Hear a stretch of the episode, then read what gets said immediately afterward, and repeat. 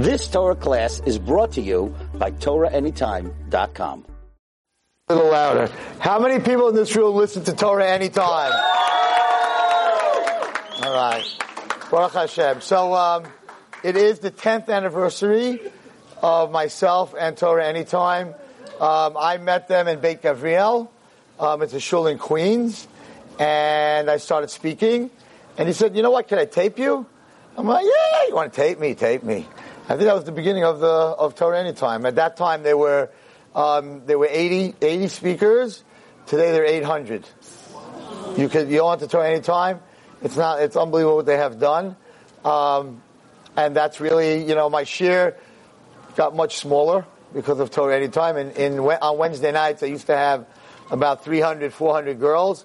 Now I have about 40, 50. Um, and you'd think that I'd be very upset because you, know, you don't want a lot of people in front of you. But first of all, Toronto is live, so um, they actually watch it live. But um, according to their numbers, what do we have? Five, six thousand people in that room? More. He's saying more. Ten thousand people watch that shiur every week. So uh, there's like ten thousand people in the room.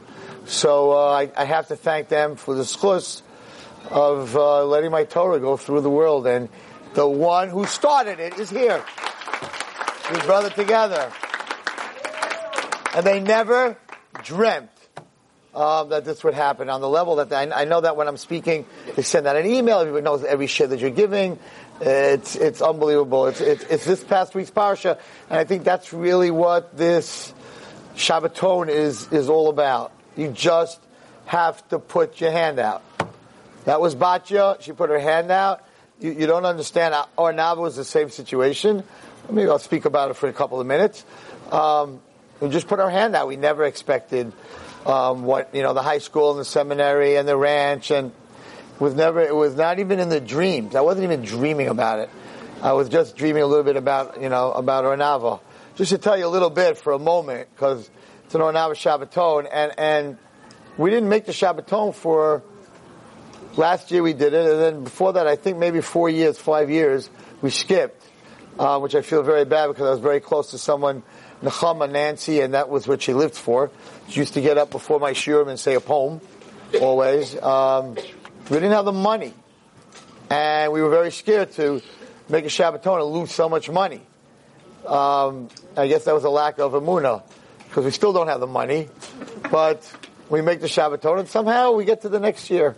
So the lesson for everyone really leaving here um, is that you just got to try. And even if you don't, you know, think that you have what it takes, like we spoke, if you're a mata, if you're part of, if you believe that you, that Hashem is holding you and He's your partner, um, you can really do anything. And, and I speak about it, and I believe in it. And um, Thursday, around two o'clock, it's snowing and it's blowing, and I'm in my driveway and it's up to my knees, and they're saying everyone off the roads and it's going to take three days to clean up. And I'm like, Hashem, I'm telling you right now, if you blow this, if this is not going to happen, I'm not making any more Shabbatons. And it worked. but, but truthfully, they, there was a false WhatsApp that was going around. I don't have WhatsApp, Baruch Hashem, so I just heard about it, that the governor closed the roads and that you can't travel. There's a travel ban. I don't know. Somebody sent this around. Right, that was a travel ban. And everyone's calling me up. The travel ban, Connecticut, eh? we can, it's going to close. And we're thinking force majeure. We're not going to pay the hotel because there's, there's a line in the contract that if there's something godly that happens, you can break the contract. And I'm saying, I don't want to break the contract. And what are we going to do? And the caterer bought all the food. And, and, God's like, Wallerstein, you're the speaker. What are, you, what are you worried about? You're going to speak about the mata, and you don't believe in the mata. And, and Baruch Hashem, he showed me that uh, storm winds 220 degrees. Who in this room knew that it was 20 below zero this Shabbos? Nobody. Who felt that it was 20 below zero? Right? It was so hot in here, the fire alarm went off. So, so, HaKadosh Baruch Hu, sometimes you hear it and you hear it and you hear it, you don't absorb it. You know, it's very nice but I was doubting the whole time there should be no snowstorm. It's been a great story. There's going to be a snowstorm. And then they're going to say it blew into the water. And I would say, oh, look at that. I'm so powerful. Like Moshe Rabbeinu. It blew into the water. It didn't blow into the water and it's still snowing. And Hashem's like, not only am I not going to mess up your Shabbaton, but I'm going to make sure that no one else is on the road so they're going to be able to get here faster than you ever got here before. Everyone's telling me there was no traffic. You go on a regular Friday on the 95 and you sit there for hours. So, Gamzula you just, you just, you just have to believe. And, and you have to take it in yourself. And, um,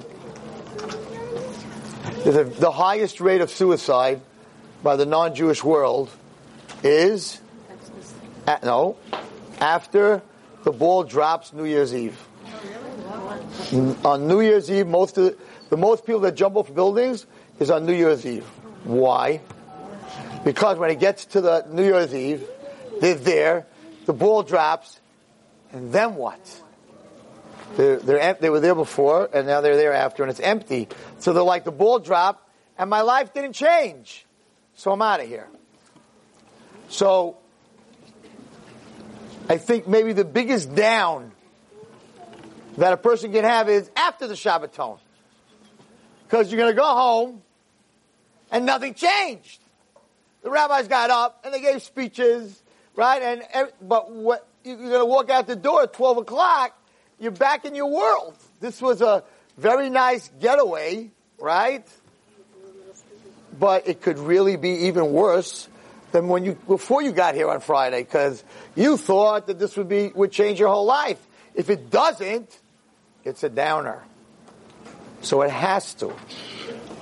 So when you go home, when you walk out of here, you cannot be the same person that walked in here on Friday because that would be very depressing when people escape, we, we, were talking. I was talking with Charlie and to the um, to the Lakewood girls and the BCA girls. Um, so there's many ways of escaping: drugs, uh, reading a good book, um, watching a movie, uh, going to Disneyland. Right, the Great Escape. But really, it's not an escape. How do you know it's not an escape? Because you watch this movie because you want to you want to go into your fantasy world, right? That you're a princess and the prince is coming to save you, and the story ends up amazing, and you're reading this book and you're not dealing with your stuff, you're escaping. But you're not escaping. Because when you finish the book and you finish the movie and you finish the goyishe music or whatever, I'm not talking to anyone here. This, everyone that, that stays for this year, they don't need my shiur. But um, right? Whatever your escape is, and you finish, the hockey game's over, the baseball game's over. Also the same thing. A lot of the, the athletes from the Super Bowls end up dying because they hit the Super Bowl, they won the Super Bowl, and then you find out later on they're on the street, they're dying, they're drugged up.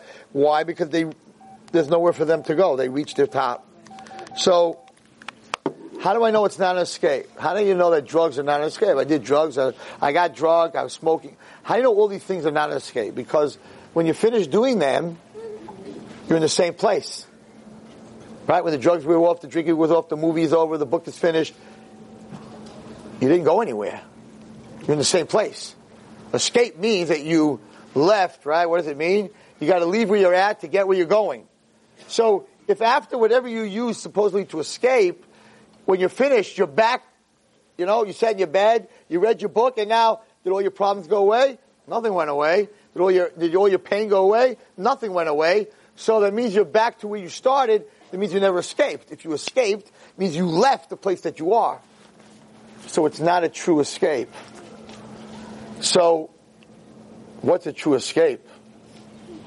So when, when someone learns Torah, when boys, when people are learning Torah and they're doing mitzvahs, they're no longer in the same place that they were before they were learning Torah, before they were davening, before they were doing that mitzvah. They're not in the same place anymore. So it's not really, it's, it's, it's a lech lecha. It's a, a leaving where you're at to get where you're going. So if you go back home and you are in the same place that you were on Friday before you came here, you didn't move. Yes, we entertained you, and there was great music last night, and Charlie Rao, and all the good speeches, and, and, and Ask the Rabbi. That was that was a pretty rough Ask the Rabbi Friday night. I mean, I'm doing this for a while. We never had that situation, and we're very happy. It was a, you know, except for the, I don't know if she's here, we were scared that one woman was running at Charlie. Oh, there you are, right. And, uh, we didn't, we didn't know. We didn't know. We, we didn't, we, next year, next year we're going to have security, but, you know, Charlie's like, wow, that was very cool. I got to come to another Shabbaton. I said, Charlie, you're invited. No problem. So, so that's, that's the most important thing. The most important thing, everyone, is that you're not the same person. You're not doing the same things, but that something on this Shabbaton, something that someone said, someone keeping Shabbos who hasn't kept Shabbos for a while, something on the Shabbaton changed you. What does that mean, that it changed you? It means that you took on yourself something this Shabbos that you're going to change in your life. And that means that you've moved. But if you go back and do the same things, then this was just an entertaining Shabbaton. But it didn't, it didn't do anything. And I think it's always my ending story. Today I have actually two, but um, I think this is the, like the best example, and some of you know it, but it's the best example that I could give you. And actually was given to me by one of my students who went to law school. He said over a story about a very, very rich, famous politician that was accused of murdering a 17 year old girl. And he needed a lawyer. And there was a lawyer that's actually taught in law school called Coach Your Client. There was a lawyer called the $5 million lawyer. And he was very famous because he never ever lost a case in his life. So this was a very rich politician, so he hired this lawyer to defend him.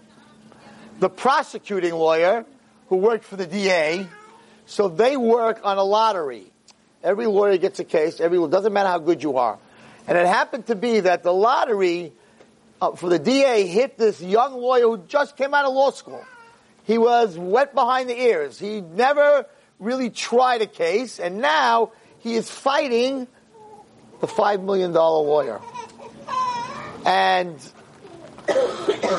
they come to the court, and the newspapers are all writing that this DA, the prosecutor, is going to get smeared by this guy, by the $5 million lawyer. And it was a very big, famous case. And the prosecutor gets up and he starts to prosecute, and he calls up a, a witness, and he asks the witness, so when you heard the cries of the girl in the room, what time was it? And the witness says, it was 11 o'clock. You sure? I'm sure. Okay, let it be known to the jury that there was screams and yelling coming out of a room at 11 o'clock. He sits down, the defense gets up, the $5 million lawyer, he says, lady, witness, what kind of watch were you wearing? She says, a Timex. How much does a Timex cost? $13. He says, a cheap watch. Would you agree that it might have been 1101? She goes, it might have been 1101. Says, I rest my case. Prosecuting guy gets up and says, what? You're, you're cross-examining a watch? Like, what does that have to do with anything? And this goes on, ladies and gentlemen, for a week. The prosecutor's getting up and he's got all his stuff. And the defense lawyer, $5 million, he's making jokes. And the New York Times is writing that it seems to be that this $5 million lawyer, was very famous, had a nervous breakdown. He's not in the case. He's asking, was the sun in the middle of the sky? Like, silly questions. And the judge himself is like, this guy's been in my court. He's a brilliant, brilliant lawyer. What's going on here? Anyway, the prosecuting lawyer who's just out of school is beginning to feel really good about himself. In fact, of course, the defense lawyer who's in $5 million is wearing a bow tie and a beautiful suit. The prosecuting lawyer is like, hey, if he can wear a bow tie, I can wear a bow tie because I'm killing him in this case. So the last day he comes in with a bow tie. And he's feeling really good about himself. And he's thinking, if I win this case, I beat the $5 million lawyer, I'm going to become famous. So they ask him, they ask him for summation. Summation means the end of the case. You you say what, you know, what you feel. And he gets up, and now this lawyer, this defense lawyer, I mean the prosecuting lawyer, he's all full of himself, and he turns to the jury and he says, "I want you, the men and ladies of the jury, to find that man guilty of manslaughter, first degree. He murdered 17 year old girl. She'll never get married. She'll never go to the prom. She'll never graduate college. He took her life. You have to find him guilty. We have to send this man to jail for life. And the whole jury's sitting there like, oh, we're going to cook this. We're going to put this guy away. Nothing to talk about.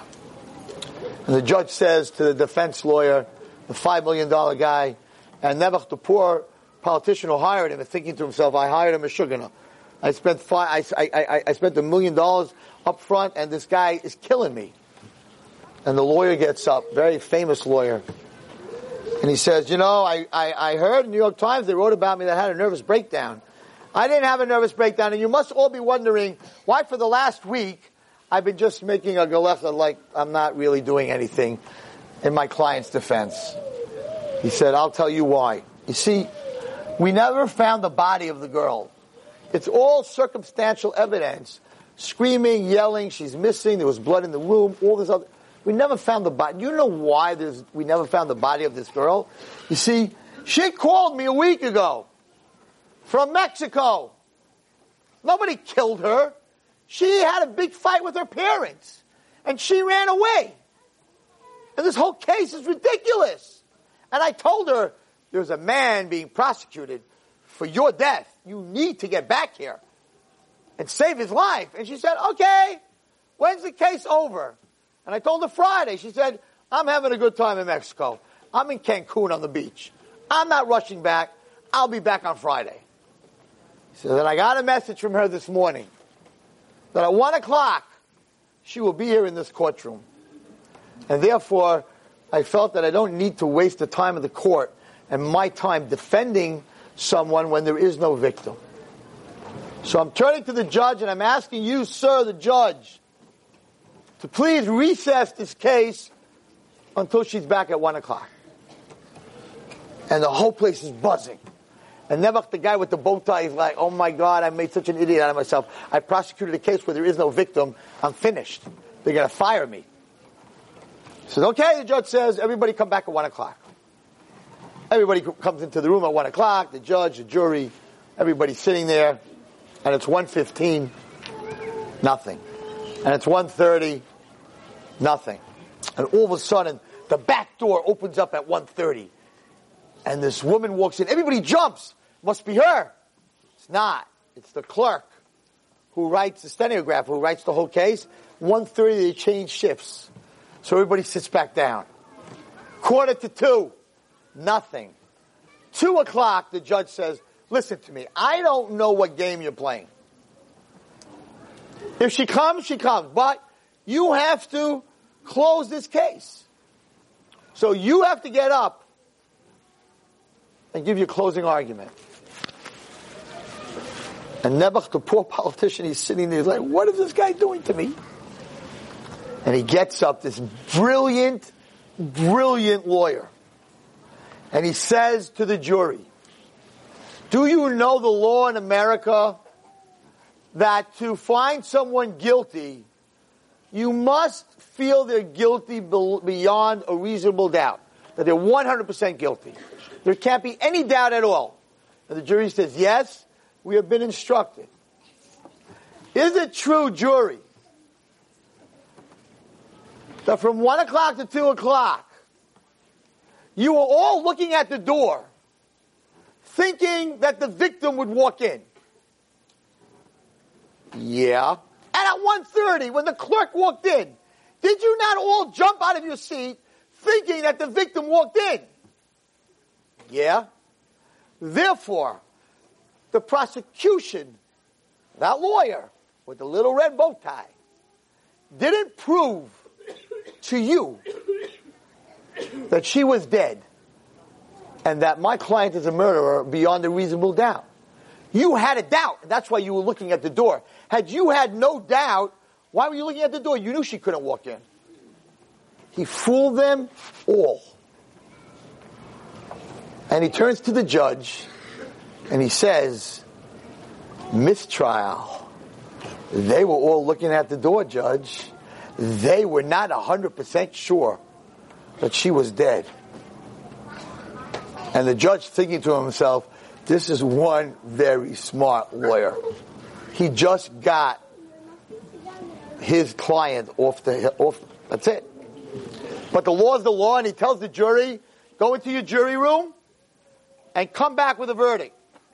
And the New York Times and everybody's writing, oh my gosh, he got them to look at the door. And because they looked at the door, that means that they believe that she can walk through. If they believe that she can walk through, it's not beyond a reasonable doubt. If it's not beyond a reasonable doubt, they're going to have to find him innocent. And the jury goes into the room, and the, the politician's sitting there, he's smiling, like he was worried. And Nebuch, the poor DA prosecutor, he was crawling under his chair. Ten minutes later, the jury comes out, they sit down, everybody's waiting for the innocent verdict. And the jury person gets up, she gets up and she says, We find the politician, we find this person, the accused, guilty of manslaughter.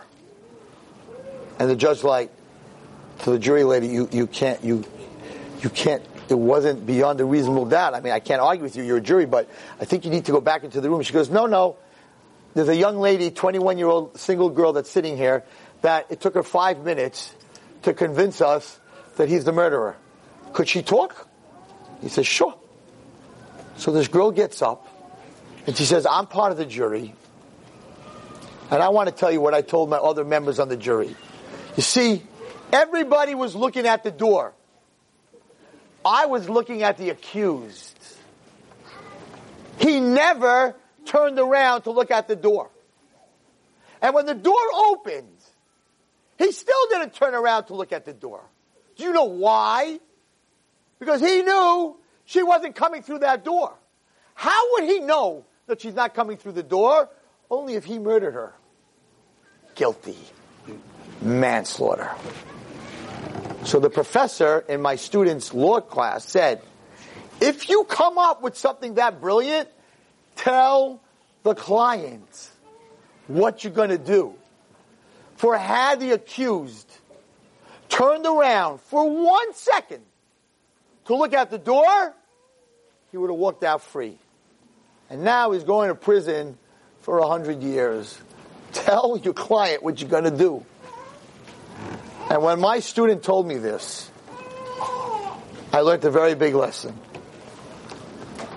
You girls, you guys, you came to the Shabbaton.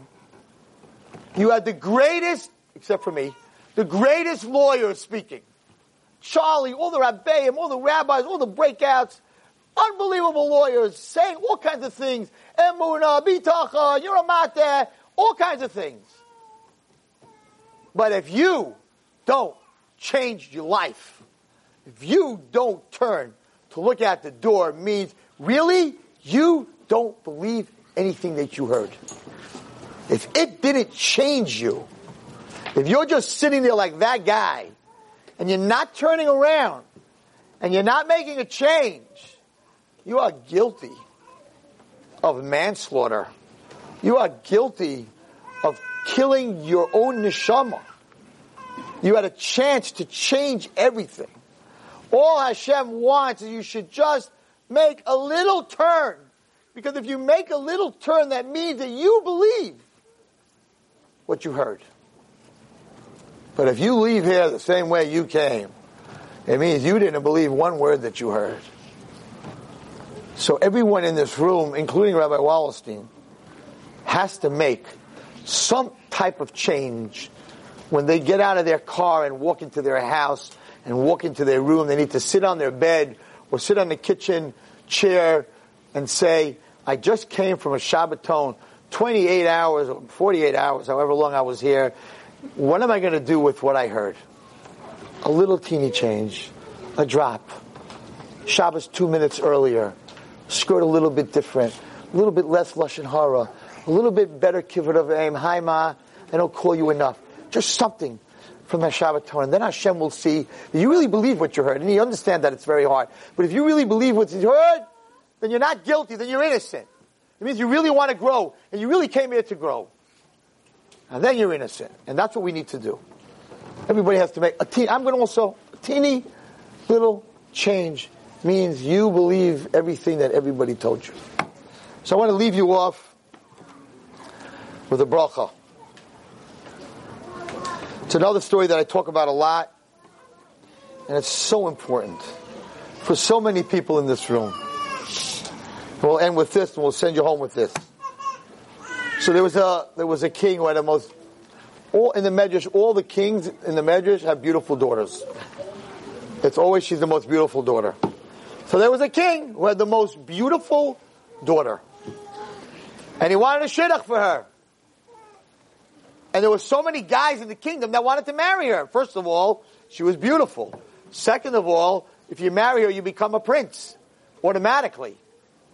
By the way, that's what every guy I tell him I share. I said, if your wife is a queen, that makes you a king.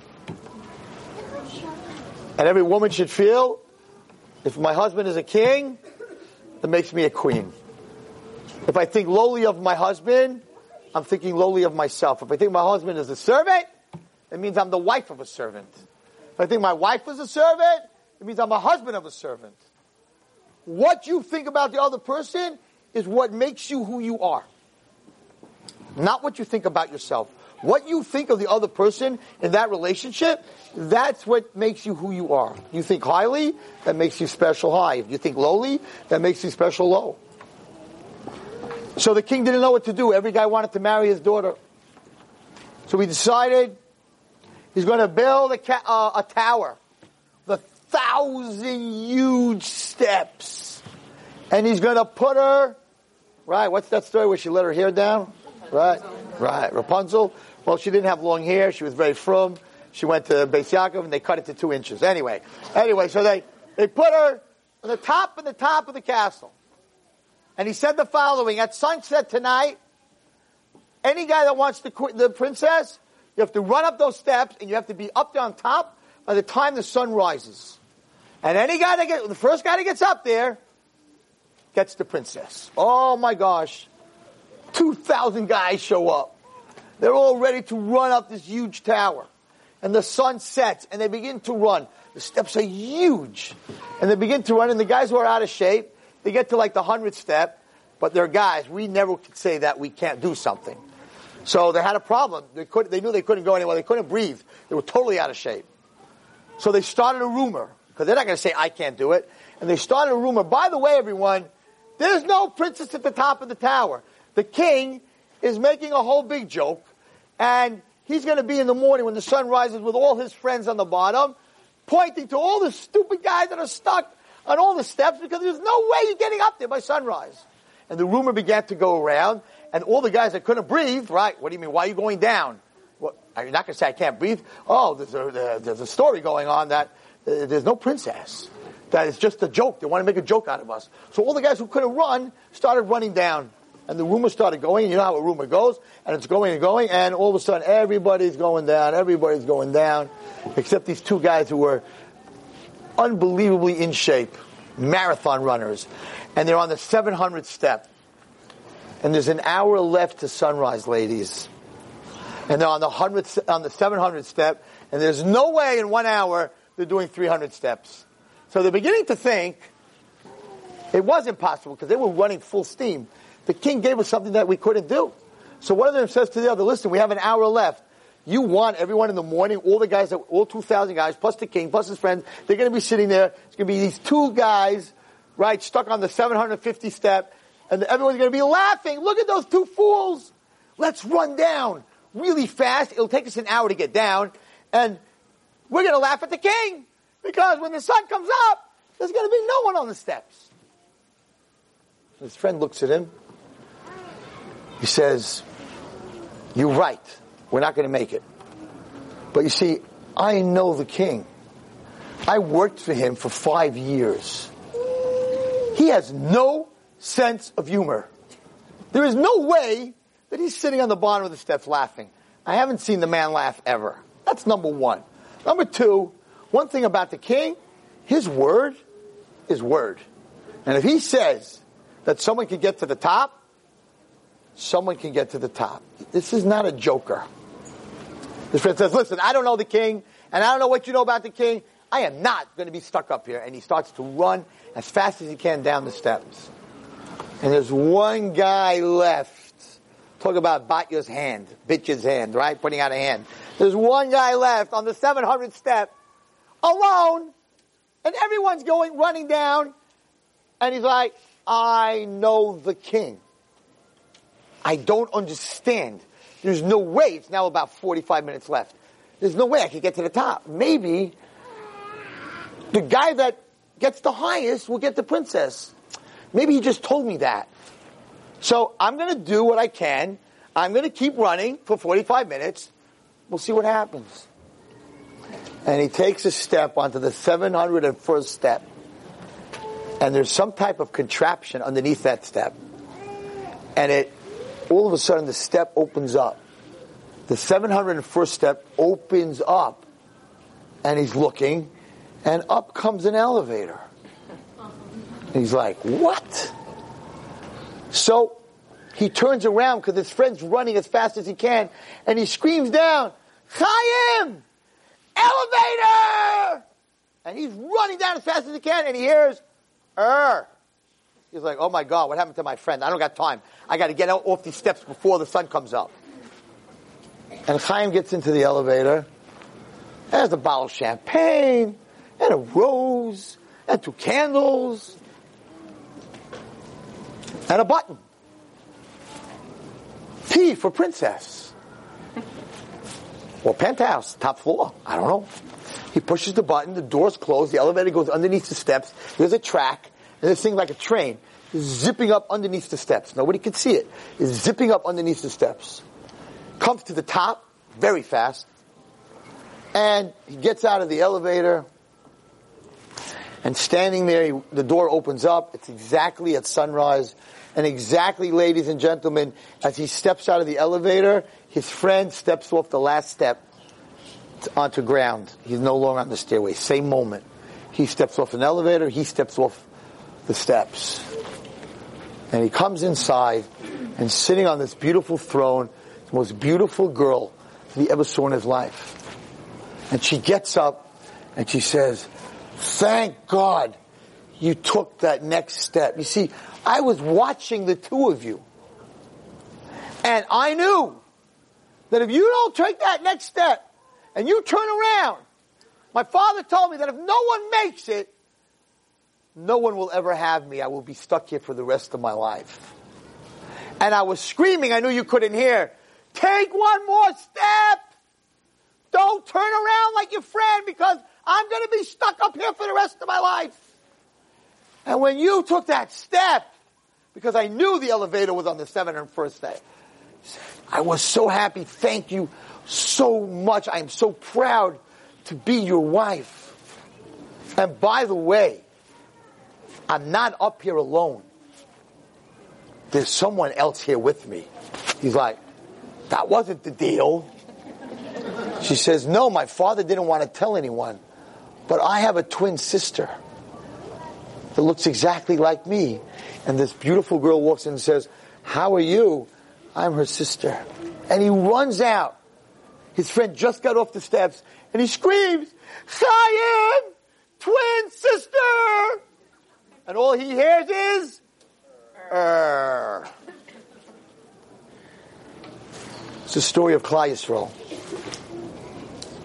The Torah is the princess. Hashem said, who wants my Torah? Whoever wants my Torah can have it. And the Goyim and the, and we, we all started to go, we want the Torah. And Esav got to a certain step and he said, no, I can't take the Torah. It says you're not allowed to kill. And Yishmael got to the next step and he said, oh, I can't do this because you're not allowed to commit adultery. And there was a nation that was on the 700th step. And they said, there's a lot of stuff in that Torah, and we don't know what's in that Torah. And maybe we can't even do what's in that Torah. But we know the king. the king is not a comedian. The king is not a joker. The king doesn't want us to suffer. The king doesn't want us to be in pain. So many people in Klal Yisrael think that God is going to burn them in Gehenna, punish them with cancer. That's Christianity. It's not Judaism. The king is not mean. The king doesn't want to hurt his children. The king is not a joker. He's not playing with us. The king's word is a word. And the difference between the girl and the man that takes the next step is do you know the king? Because if you don't know the king, you don't want to go any further. You don't want to live anymore. You don't want to try anymore. Two guys on the same step at the same moment. One gets the princess, one gets nothing. Because one knew the king and one did not know the king. And this Shabbos, this Shabbaton, was to take 850 Jewish people and teach them about the king. As Charlie said, to teach them about the king. And what you need to take away from the Shabbos is the king is not a joker. He doesn't play games. He's emes. And you are his children. And all he wants is just take another step. Just when you think there's 8 to 12 inches of snow and it's not going to happen. And everyone's calling, are you canceling? And we're saying, no, we're not canceling. Just the opposite. People are calling and saying, Rabbi Wallerstein, there must be people canceling. You said you're sold out, but now that they're canceling, can we get a room? And we're like, we're really sorry nobody canceled. What do you mean nobody canceled? What are you talking about? There's a bus from Montreal. How could they come through all this? And Toronto and this person. I'm like, nobody canceled. The Shabbos was about getting all of you to know the King and to know that sometimes it doesn't make sense. I have 40 minutes to do 300 steps. It's not going to work. What Chaim knew was, I don't know God's plan, but I'm just going to take the next step. And many times in your life, it's on the next step. There's an elevator. It's going to take you to a total different place. Imagine after 120 years, Hashem shows you, you would have just, it was waiting for you. Was there. You need to take one more step, the 701st step. You end up hearing your whole life, er. Because you turned around one step early. You can never turn around and go down the steps. You got to go up the steps. The reason there's a ladder in Yaakov Avinu's dream, and not steps, and not a, not a road, and not a ramp, is because the ladder is the only thing that whether you're going up the ladder or you're going down the ladder, you're always looking up. When you go down steps, you look down. When you go down a road, you look down. When you go down a ramp, you look down. When you go down a ladder, you're looking up because if you turn around, you're going to fall off the ladder.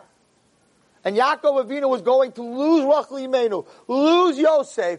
Dina was going to be abused by Shechem. He was going into Gehenna. He was going into Gehenna with Esav biting his neck to kill him. He told, Paro said, why do you look so old, man?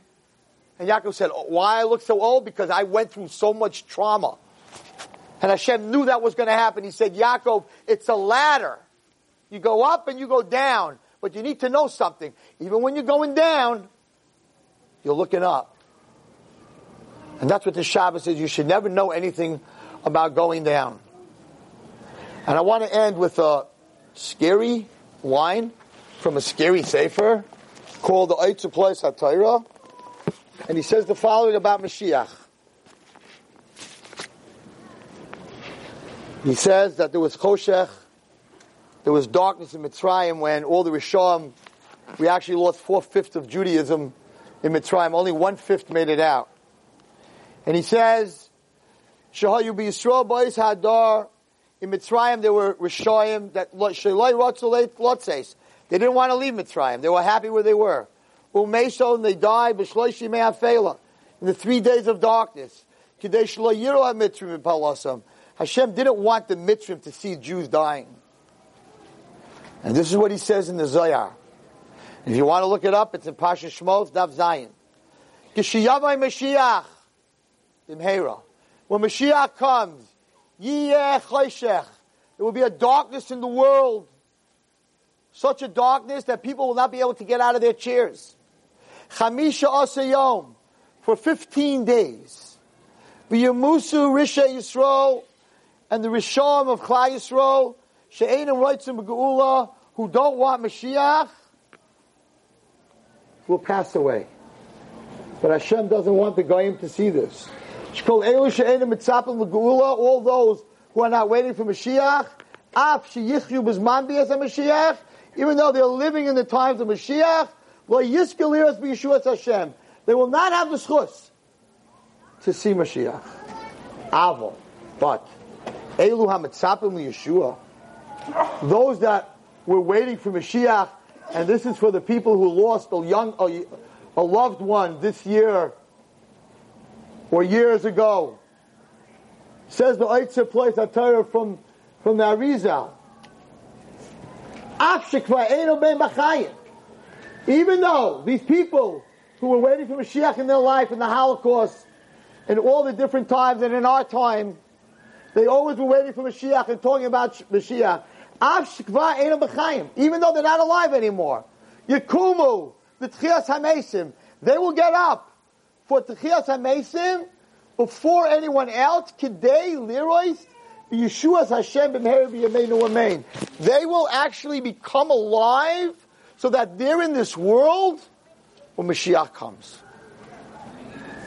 May we all be Zaycha to be alive